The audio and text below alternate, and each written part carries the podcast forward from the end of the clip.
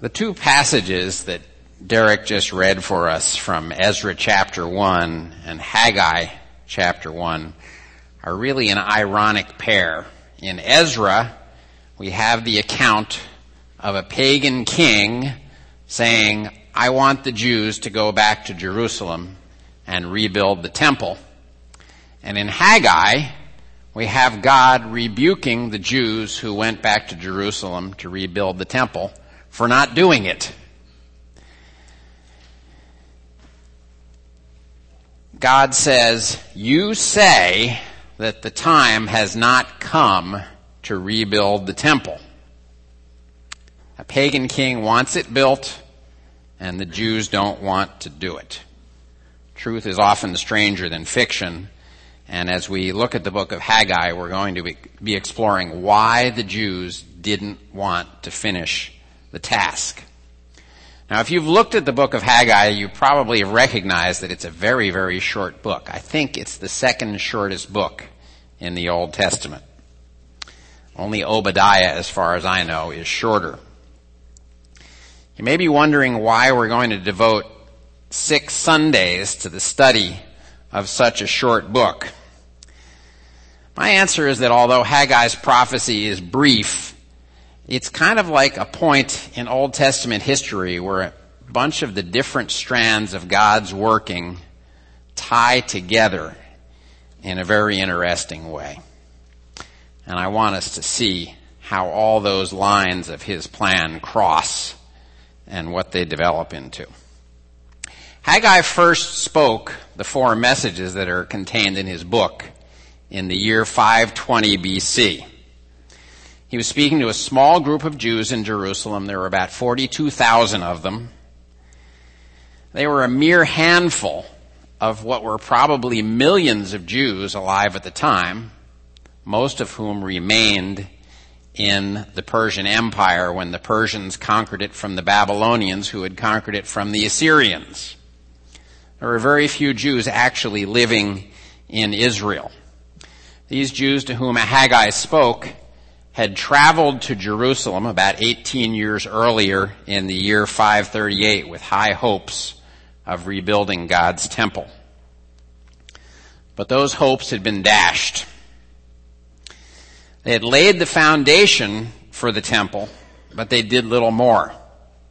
Hostile neighbors had forced them to stop the work after only two years now 16 years had passed since they had done any work, and these Jewish returnees were eking out a meager living, rebuilding their homes, trying to make their farms work, living in the ruins of Jerusalem. The unfinished foundation of the temple stood like a mocking monument to their failure. And I suspect that they all felt discouraged, afraid, and probably foolish. Now, in a week or two, we'll turn our attention specifically to the problems that they faced and the discussion of them in the book of Haggai. But what I want to do this morning is to spend our time exploring the long-term sequence of events that led up to the situation to which Haggai spoke. We're going to go all the way back in Israel's history to the Exodus and then work our way forward. I think you'll find the journey interesting. Let's pray. Father, we look to you to give us clarity of thought as we go through a large sweep of what happened to the nation of Israel. Help us by your Spirit to see that these were not just random events, but the working out of your sovereign plan. We pray this in the name of your Son. Amen. What I really want us to get today is a historical and, if you will, a theological perspective on the events of the Old Testament. Now, believers have a number of different attitudes toward the Old Testament. Some consider it largely irrelevant, and they say, well, we're New Testament Christians. What do we need the Old Testament for? Some believers love limited portions of the Old Testament. Genesis, the story of the Exodus, the Psalms, perhaps the portions of the prophets that predict the ministry of our Lord Jesus Christ. Some believers have a great attraction to the Old Testament, but it still remains dark and mysterious, like the unlit corners of your grandmother's attic. I think one of the keys to gaining a love for all the Old Testament is to have a historical perspective that ties together the events, the prophecies, the Psalms in a cohesive way. I see three values to gaining that kind of a perspective. The first one is this, and it's very simple. Having a historical perspective on the Old Testament allows us to place each of the books within the sequence of the events, knowing when the book that you're reading fits into that sequence will give you a much greater and deeper understanding of what that book is about. Now the second thing that a historical perspective on the Old Testament does is that it allows us to see cause and effect in work at work. Cause and effect is the key to everything that happens. And if you know what happened first and you know what followed and you don't get them mixed up, you can see how one thing leads to another. And that makes our understanding much deeper. Now the last value that I see to a historical perspective on the Old Testament is that it allows us to discern the hand of God at work.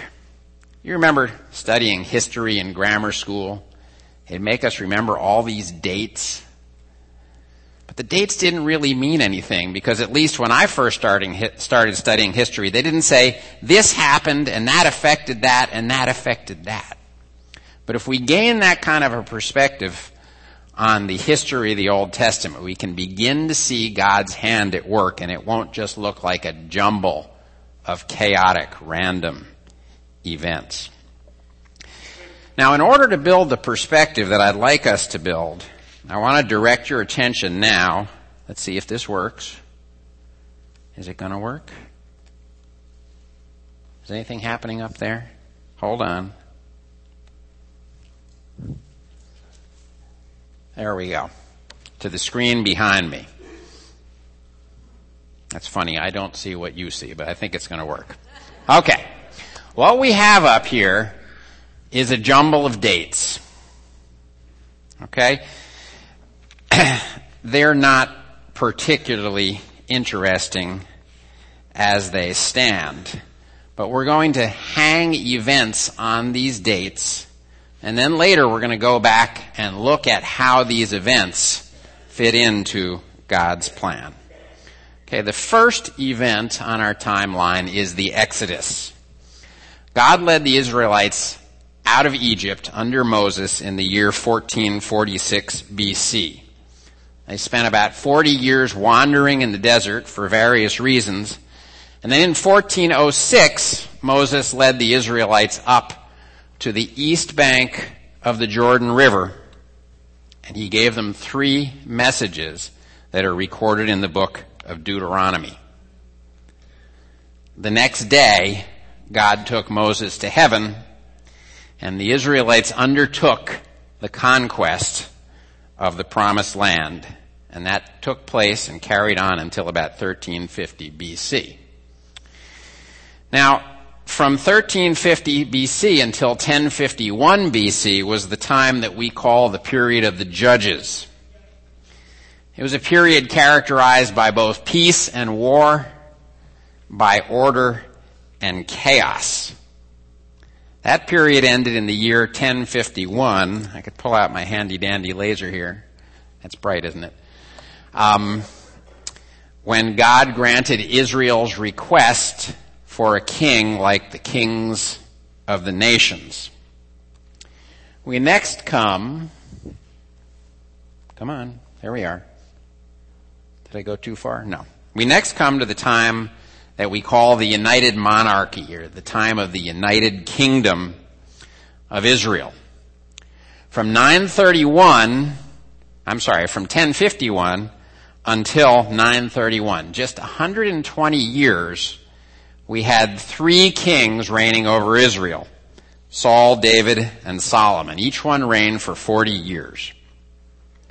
Saul began the kingdom. David took it, he consolidated, he built it into something great, and he passed it on to his son. And Solomon used the wealth and power that David had amassed to build a great temple for God. Now, in the year 931, Solomon died. His son Rehoboam was unable to maintain the unity of the 12 tribes, and very shortly after he became king, the nation split, and we now have 10 tribes in the north, and that area came to be known as Israel. And it's confusing when you read the Old Testament because sometimes the word Israel means the northern part of the kingdom and sometimes it means everybody.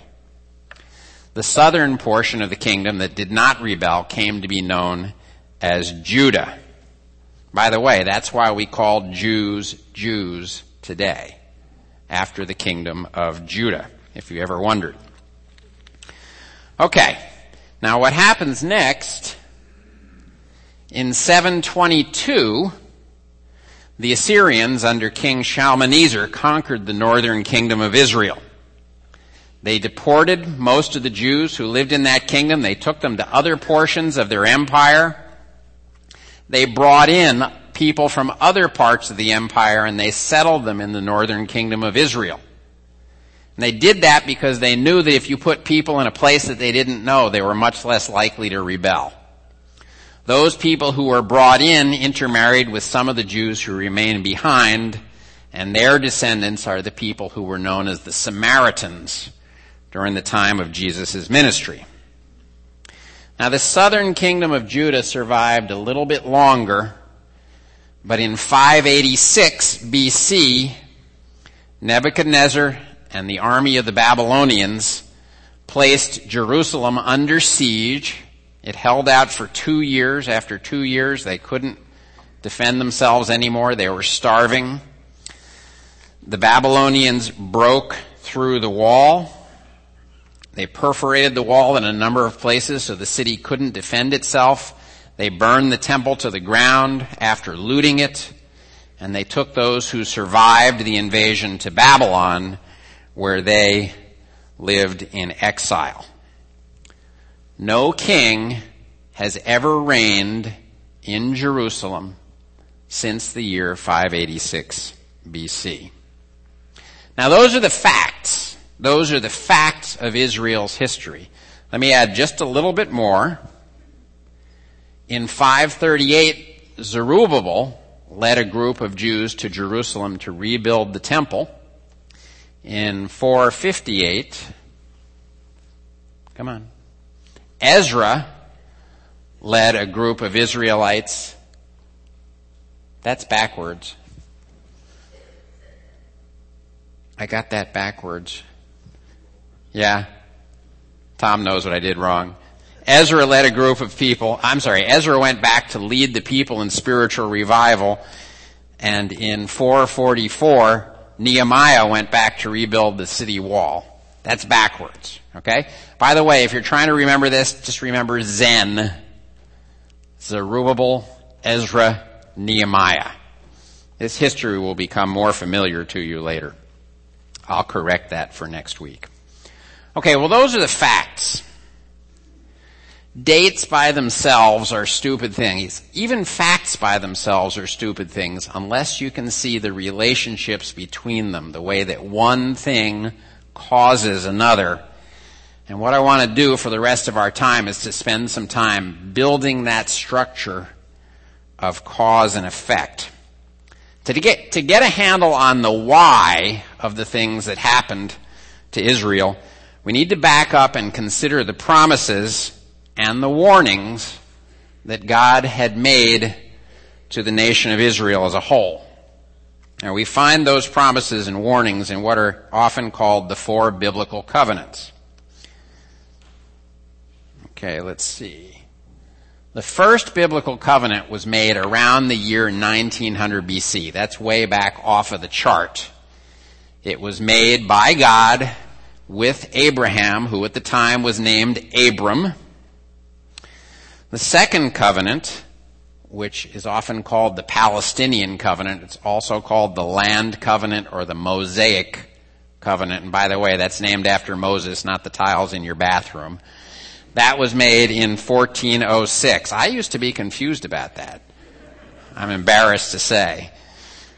Okay? The third covenant was made by God with King David around the year 900. That's the Davidic covenant. And the fourth covenant, which we call the New Covenant, was made around the year 586 BC, just before the city of Jerusalem fell to the Babylonians. Now, two of these covenants are particularly important for our understanding of the history of the nation of Israel. And those are the Abrahamic and Palestinian covenants. So I want to consider them a little bit right now. If you would, turn in your Bible to Genesis chapter 12. We're going to look at the Abrahamic covenant, which is really the foundational covenant of all of them. Listen as I read Genesis chapter 12 verses 1 through 3. Now the Lord had said to Abram, get out of your country from your kindred and from your father's house to a land that I will show you. I will make you a great nation. I will bless you and make your name great. And you shall be a blessing. I will bless those who bless you and I will curse him who curses you. And in you, all the families of the earth shall be blessed.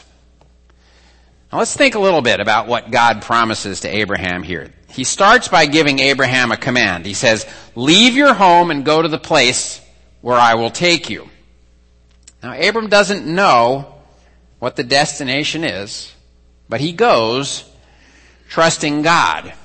Notice that God doesn't say, if you obey, I will do these things. He simply says, go and I will do these things for you. The point that I want to make is that the things that God promises to Abraham here are unconditional promises. They are things that God says, I will do. And nothing is going to stop God from doing them. Now God promises to Abram three things, and we could call them, as many do, a land, a seed, and a blessing. First, he promises to take Abram to a special land. Now, at this point, God does not tell Abram what the boundaries of that land will be. But in Genesis 15, he does, and Abram will discover that the land that God is giving to him and his descendants includes not only what we consider to be the modern state of Israel, but much of the land of Syria and Jordan, going all the way over to the Euphrates River. It's a very large parcel of land. Now secondly, God promises Abram a seed. He promises to make him a great nation. Now, I believe Abram was 88 years old at this time and his wife was close to his age. They were past childbearing age. They had no kids. And God says, yet I am going to make you into a great nation. You will have a child. Now, Abram didn't know many more of the details, but God did say that he would do that for him. Now finally, oh by the way, we know how that worked out, don't we? The Jews, the Israelites, whatever you want to call them, are all descendants of the son that God would one day give to Abraham, and that would be Isaac. Now the third thing that God promises to Abram is that all the nations of the earth will be blessed through him. Now God fulfilled this promise in sending his son, our Lord Jesus Christ, to be the Savior of the world. Now God promises to Abraham one last thing, protection. Divine protection for himself and his descendants. And history, and not just Old Testament history, has demonstrated the truth of that promise, hasn't it? How many times have people tried to exterminate the Jews and failed. God has protected his people Israel and he has brought destruction upon those who have tried to destroy them. And I think it's important for us at this point in history to keep that in mind. Now the Abrahamic covenant is foundational for God's dealings with Israel. It guarantees that Israel will never be exterminated. It guarantees that her land will always be hers by divine decree. From the Abrahamic covenant, we know that ultimately Israel will one day return to her land under the blessing and protection of God. And that day is still future, by the way. It wasn't fulfilled in 1948. That day is still coming. Now next we come to the Palestinian covenant. Where's my laser? This one up here. As I said earlier, the Palestinian covenant is sometimes called the land covenant or the Mosaic covenant. We'll stick with the term Palestinian covenant. The name comes from the fact that God made this covenant with the Israelites just before they entered into the promised land, which we commonly call Palestine. The key idea in the Palestinian covenant is that it lays out God's rules for the Israelites regarding how and when they will be allowed to enjoy the land which is their possession forever, according to the provisions of the Abrahamic covenant. Now the Palestinian covenant is very long. We don't have time to read it. If you want to later, you can read a short form of it in Leviticus chapter 26, which is where God first revealed it, and the longer form in Deuteronomy chapters 28 through 30. I'm going to summarize it for you, but before I summarize it, I need to give you some terminology. Because this covenant contains both conditional and unconditional provisions. Now a conditional provision contains the word if. The idea is something like, if you do this, I will do this. Now an unconditional provision doesn't contain the word if. An unconditional provision is, in modern terminology, simply a promise. Now the conditional provisions of the Palestinian covenant are quite simple. Let me try to paraphrase for them, them for you speaking as if I were God speaking to Israel. You are about to enter the land that I have given you by eternal deed.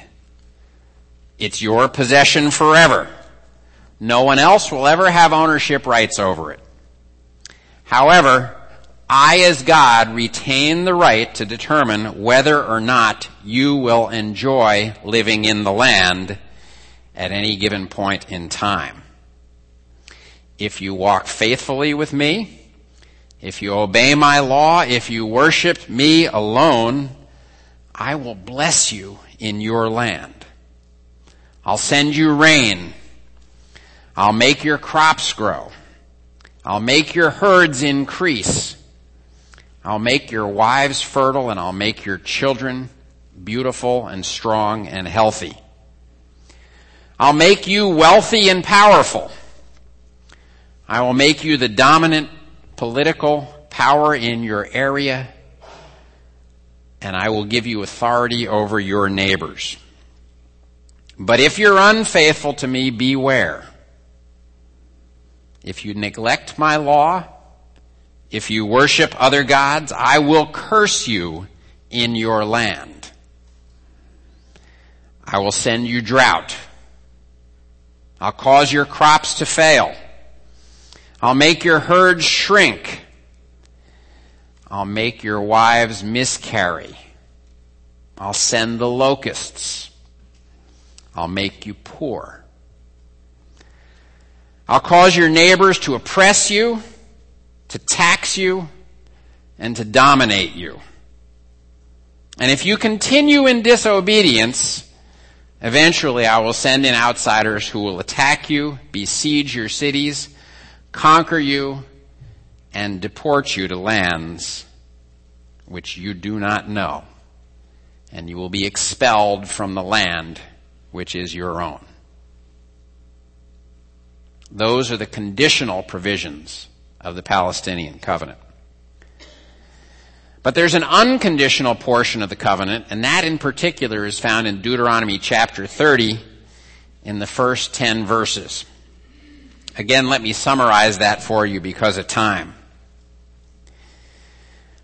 In that portion of the covenant, God, beyond, God, God goes beyond saying, if you do this, I will do this, and he moves into what is essentially prophecy.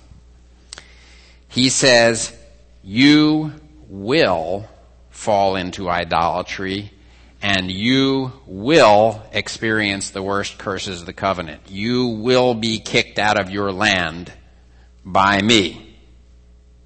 But one day,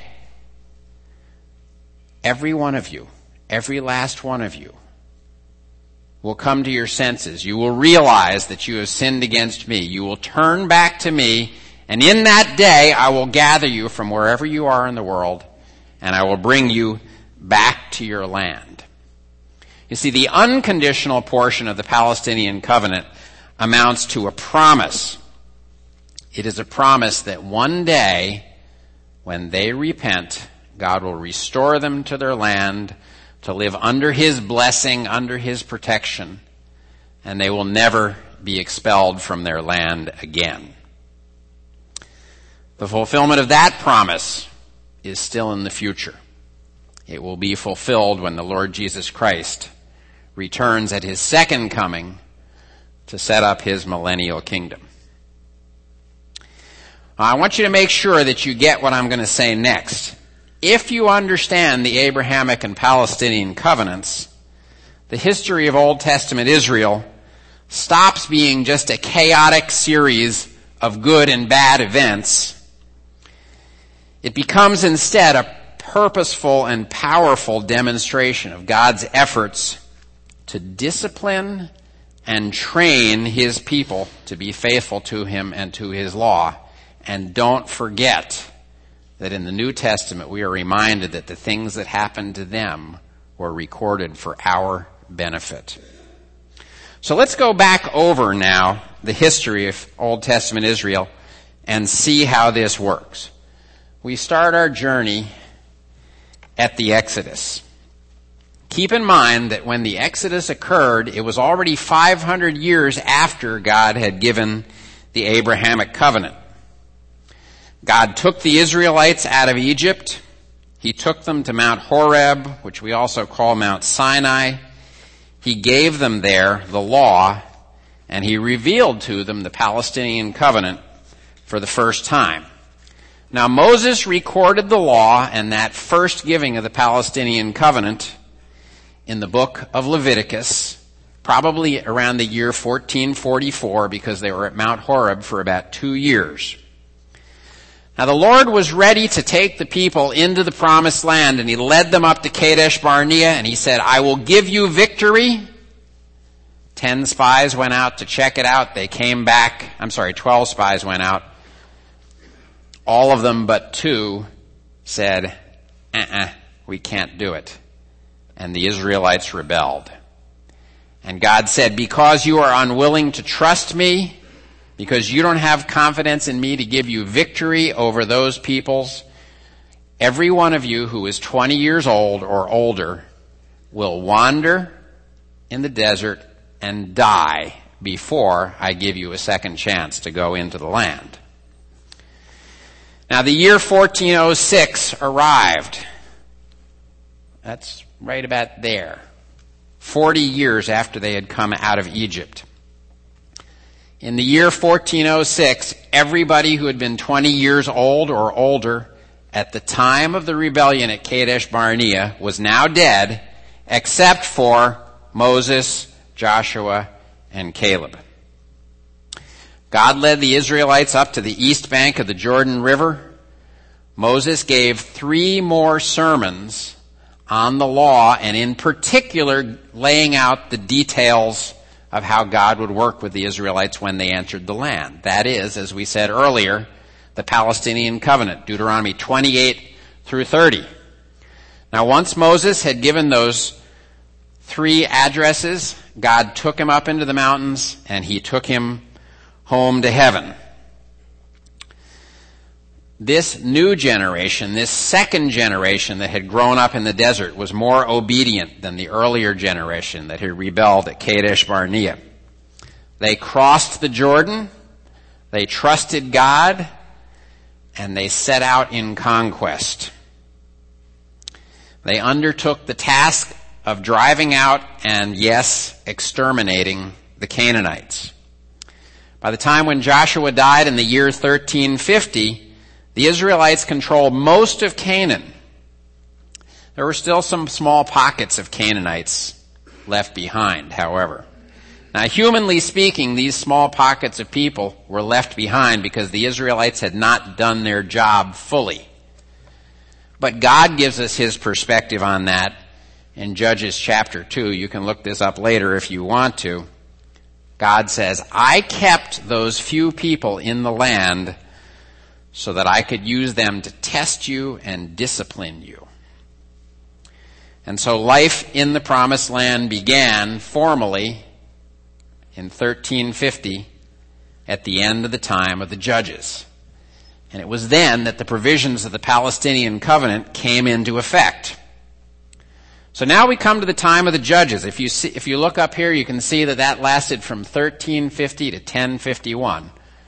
Almost 300 years. Think about what you know about life during the time of the judges in terms of the Palestinian covenant. What do you think of when you think of the book of Judges? Don't you think of this endless cycle? Disobedience, judgment, crying out to God. God raises a deliverer.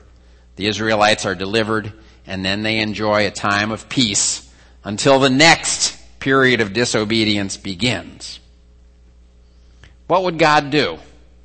when the Israelites turned away from him and began to worship other gods. He would send in outsiders, the Moabites, the Midianites, the Philistines, whoever it might be, to attack them.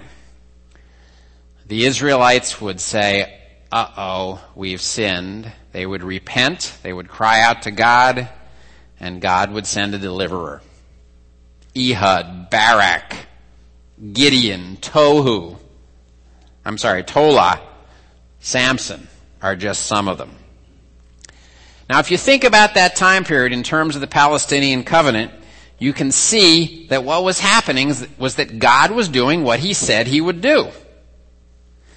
The Israelites would fall into spiritual unfaithfulness and he would punish them in concrete ways involving drought or harassment by their enemies. When they would cry out in repentance, he would send someone in to rescue them from their enemies. But the Israelites were slow to learn, weren't they?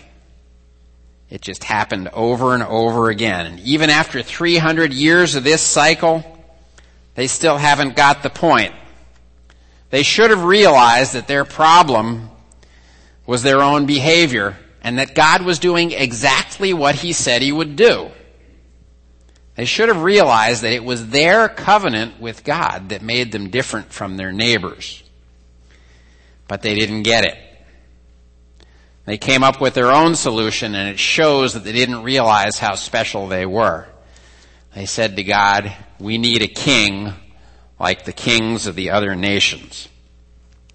Well, God wasn't pleased, but what did he do? He gave them Saul, Saul was the Arnold Schwarzenegger of the ancient world. He was a head taller than everybody else. He was handsome. He was powerful. He was physically courageous. The Israelites thought that with him as their king, they would have no more problems. What they didn't realize was that the only protection they needed was God himself. And by relying on Saul, in a sense, they cut themselves off from that protection. Well, with Saul coming to the throne in 1051, we move into the time of the united monarchy or the kingdom of Israel. We have three kings, as we said earlier, for 40 years each. Let's just go through their reigns very quickly. You don't have to say much about Saul, do you? He was basically an ungodly king. And because he didn't follow God, the nation didn't follow God, and the nation experienced judgment after judgment under him. But then David came to the throne. David, despite his many failings, was a godly king. And for the most part, he led the nation in following the true God very faithfully. And God blessed the socks off of them during David's reign. Think about it. In the space of a single generation, Israel was transformed from an unknown, fourth rate, no account nation into the most powerful empire of that part of the world. Under God's blessing, the nation's population grew swiftly, their territory expanded, the nation collected enormous amounts of gold and silver and precious stones and other wealth, all of which would be used by Solomon in building God's temple. David wasn't perfect, but when he fell into sin and when he was rebuked, David repented. When David fell into sin and God judged him, the nation as a whole suffered and when David turned back to God, the nation as a whole was restored. Well, next we come to Solomon. Solomon, I think, is the most tragic of the three kings because he started so well and ended so poorly. In the early days of his reign, Solomon loved the Lord God of Israel and he served him only the wealth, the fame, and the power of his empire continued to grow. He built a glorious temple for God. By the way, that's the temple that the Babylonians would later destroy. And God was greatly pleased with Solomon. But even on the day that the temple was finished and Solomon gave his prayer of dedication for that temple, God warned him. He said, if you turn aside to to false gods, don't think you'll get away with it. I will judge you. And as Solomon grew older, that is just what he began to do. And by the end of his life, Solomon was deeply involved in idolatry. Now because of his love for David, God postponed the judgment that was due for Solomon's sin until after Solomon died. Solomon's son Rehoboam came to the throne in 931. He attempted to consolidate the power of the entire kingdom under himself, but the northern kingdom rebelled. And you know the story of the divided monarchy. What happened? The northern kingdom had an unbroken string of ungodly kings, and God's patience with them ran out in 722 when the Assyrians came in and conquered the northern kingdom and deported them, it was not a natural occurrence. It was not just the way things happen in the world. It was God acting according to his promise. Interestingly, when the Assyrians attacked, the northern kingdom in 722, they couldn't conquer the southern kingdom. You know why? because God was protecting them because the southern kingdom was still faithful to him. They attacked again in 701 and they couldn't succeed. But then the kings of the south began one by one to turn away from God. There were more and more ungodly kings who would follow Baal or Ashtoreth or the other gods of the pagans. In 588, God's patience ran out. He sent the Babylonians, who, as we said earlier, put the city under siege. They broke through the wall. They looted the temple. They raped the women. They killed those they wished. They took the rest to Babylon. And that was the end of the kingdom of Israel. Now make sure you get the point. The things that happened to Israel in the Old Testament were not simple historical accidents occurring to the normal, natural course of men and nations. Those tragedies, those judgments were divinely imposed, supernaturally predicted acts of God.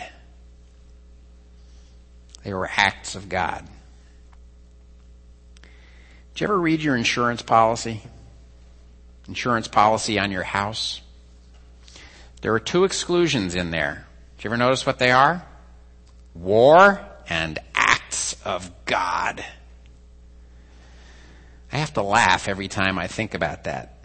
The people who wrote those policies would never acknowledge the existence of God in any other context.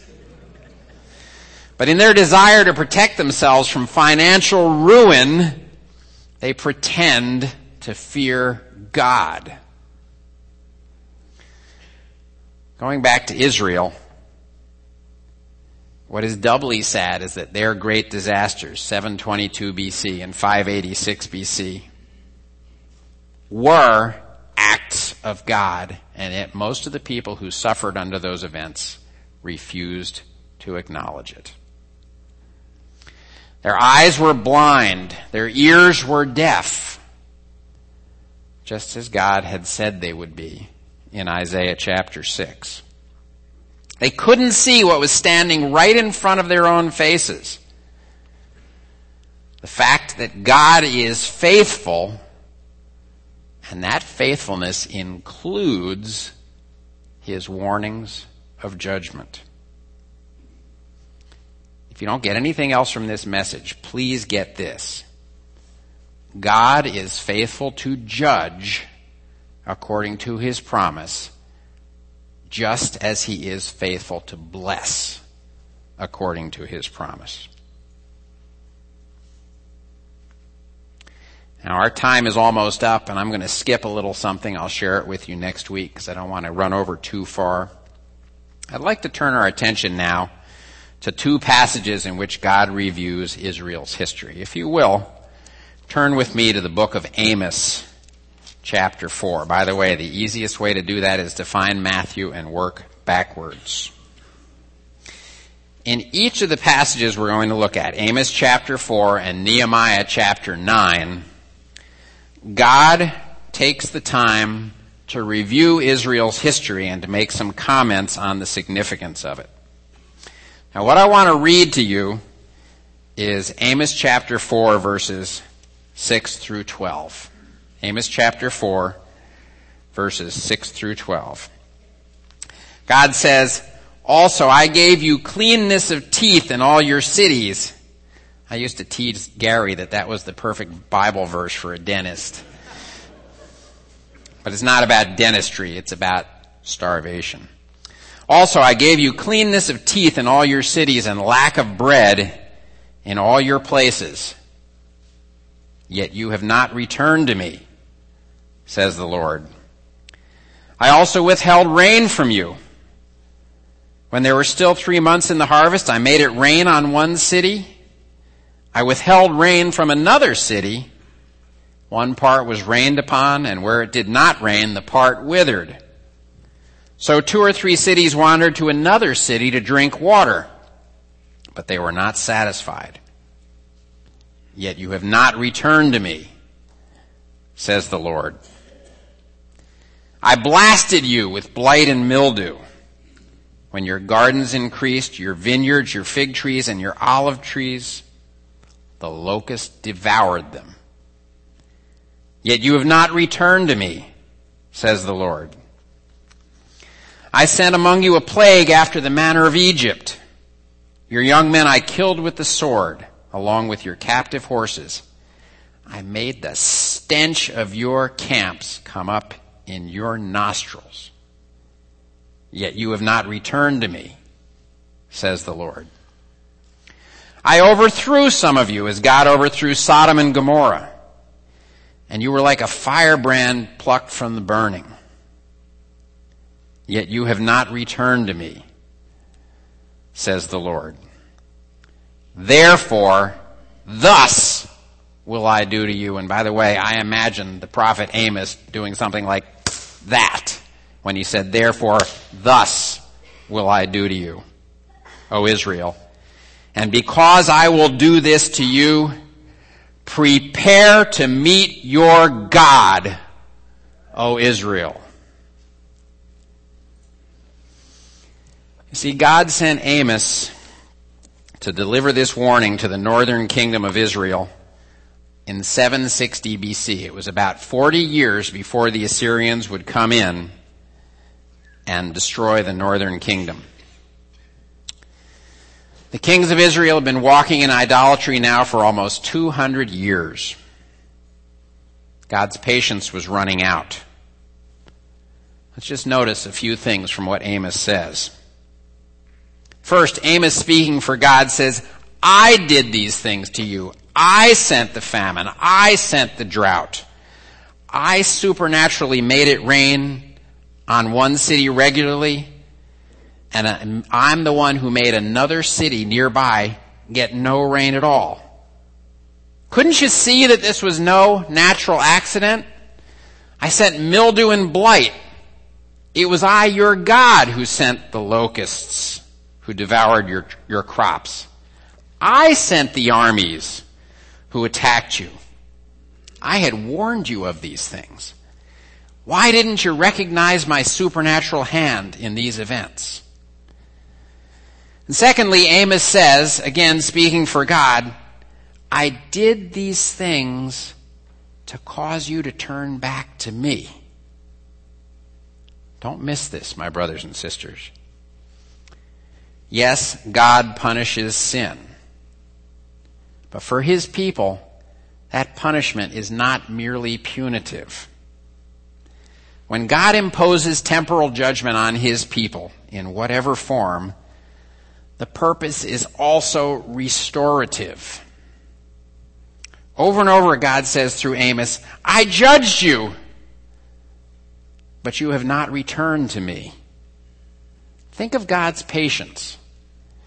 Think of the years and decades and centuries during which he watched the Israelites persistently flaunt his law and mock him and follow false gods. God could have brought the Assyrians or any other nation of his choosing immediately to judge them. But he was patient. He imposed the penalties of the covenant one by one. He imposed them slowly. He turned off the rain with a supernatural precision and accuracy. Think about this. Anyone willing to consider the evidence could say, it's no accident that the rain keeps falling and the crops keep growing month after month here in Richardson, but you just crossed the border into Garland and it hasn't rained there in a year. It's not an accident. This is the hand of God. The evidence was there, but they weren't willing to consider it. Now finally, Amos says, speaking for God, okay? If you don't want to listen, have it your way. Soon you will experience the worst of the penalties I warned you of in the Palestinian covenant. Prepare in a way that you never have before to meet your God. They met their God 40 years later in 722 BC, and it wasn't a pleasant meeting. Turn with me now to Nehemiah chapter 9. This is a much longer chapter. It's fascinating reading. I think some of you read it in advance of this message, and I hope you found it as fascinating as I do. Let's consider the setting here. The speech that's recorded in Nehemiah 9 was given in 458 BC, right here. The temple, concerning which Haggai spoke, which we'll be studying about later, had already been completed about 60 years earlier in 515 BC. Zerubbabel, I can never say that word, Zerubbabel and his generation, those who went back to complete the temple, were mostly dead by now. A new generation of Jews is living in Jerusalem, and they're beginning to fall back into their old sins, neglecting the worship of God, breaking the Sabbath, intermarrying with pagans. I'm getting close to the end, folks. Ezra calls the people of Jerusalem together.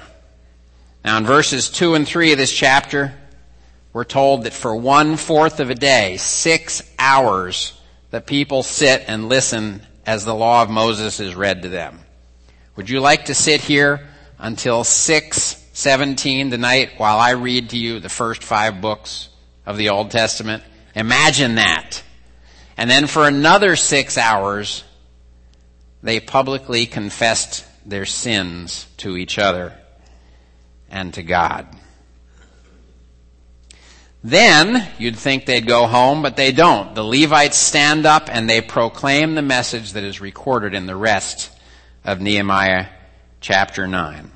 They review how God took the Israelites out of Egypt, how he gave them the land of Canaan, a land flowing with milk and honey, and then they trace the events that brought the people up to the year 458 when the Jews are again falling back into the same old sins. Now, I just want to read four verses out of this chapter to you. Listen to verses 26 and 27. Nevertheless, they were disobedient and rebelled against you, cast your law behind their backs, and killed your prophets who testified against them to turn them to yourself. And they worked great provocations Therefore you delivered them into the hands of their enemies who oppressed them. And in the time of their trouble they cried out to you. You heard from heaven, and according to your abundant mercies you gave them deliverers who saved them from the hand of their enemies. What are we hearing here? It's a divine commentary on the period of the judges. Now let's go on to verses 28 and 29. But after they had rest, they again did evil before you.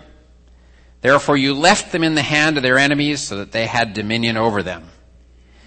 Yet when they returned and cried out to you, you heard from heaven.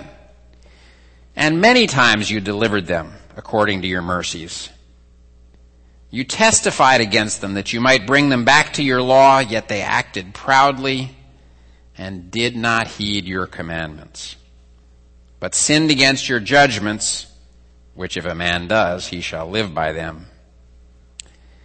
And shrugged their shoulders, stiffened their necks, and would not hear. Yet for many years you had patience with them and testified them against them by your spirit and the prophets, yet they would not listen. Therefore you gave them into the land of the people, into the hand of the peoples of the lands Nevertheless, in your great mercy, you did not utterly consume them nor forsake them, for you are God, gracious and merciful. Now the point here is simple. Even in judgment, God remains gracious, merciful, and faithful to his promises to protect and preserve his people. I want to finish by asking three questions and my purpose in asking these questions is to remind us that we, like the Israelites, are God's people, that people have not changed and God has not changed. We do not live under the provisions of the Palestinian covenant. There is not a one-to-one connection between godly living and circumstances for us as there was for the nation of Israel. And yet we are told in scripture, in the New Testament, that God does chasten and discipline his children for sin, and the purpose of that is to restore them to godliness. I have three questions for you. Do you rejoice in knowing that God is faithful? I hope you do. But remember, that God's faithfulness includes both his promise to bless his children and his promise to discipline his children. We would be fools to bank on the promise of blessing and ignore the warnings of discipline. Second question. Are you walking in persistent sin or secret sin? Or high handed sin? If you are, don't kid yourself. And I say this to myself as well. God knows your sin.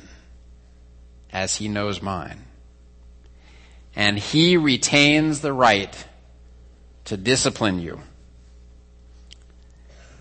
Let's be wiser than the Israelites were. Let us confess our sins and seek his forgiveness now. Let's not force his hand. And the third and last question. Are you experiencing hardship now?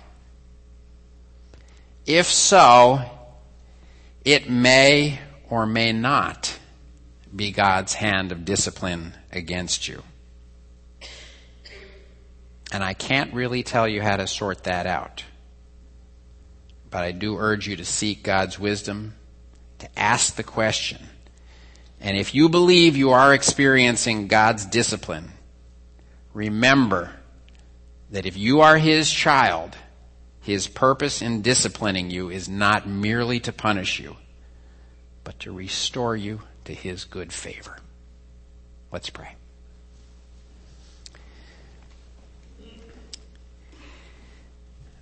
Behold the goodness and severity of the Lord. How those words sum it all up, Father. You are good, and yet you are holy.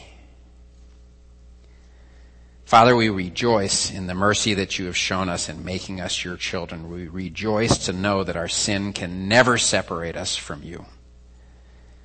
That because of what our Lord Jesus Christ has done, each of us who has believed in him will surely come into your presence and will dwell in your presence forever. But we ask, Father, that you would not allow us to foolishly persist in sin, that you would not allow us the harmful luxury of thinking that grace means that you will never judge us if we choose to flaunt your word in your ways. Give us a holy fear of displeasing you and a godly love of pleasing you. And grant that we may seek the power of your Spirit and the guidance of your word as we endeavor to live in ways that please you, that bring honor to you, that bring honor to the name of the Lord Jesus Christ before the watching world. We pray this in his name. Amen.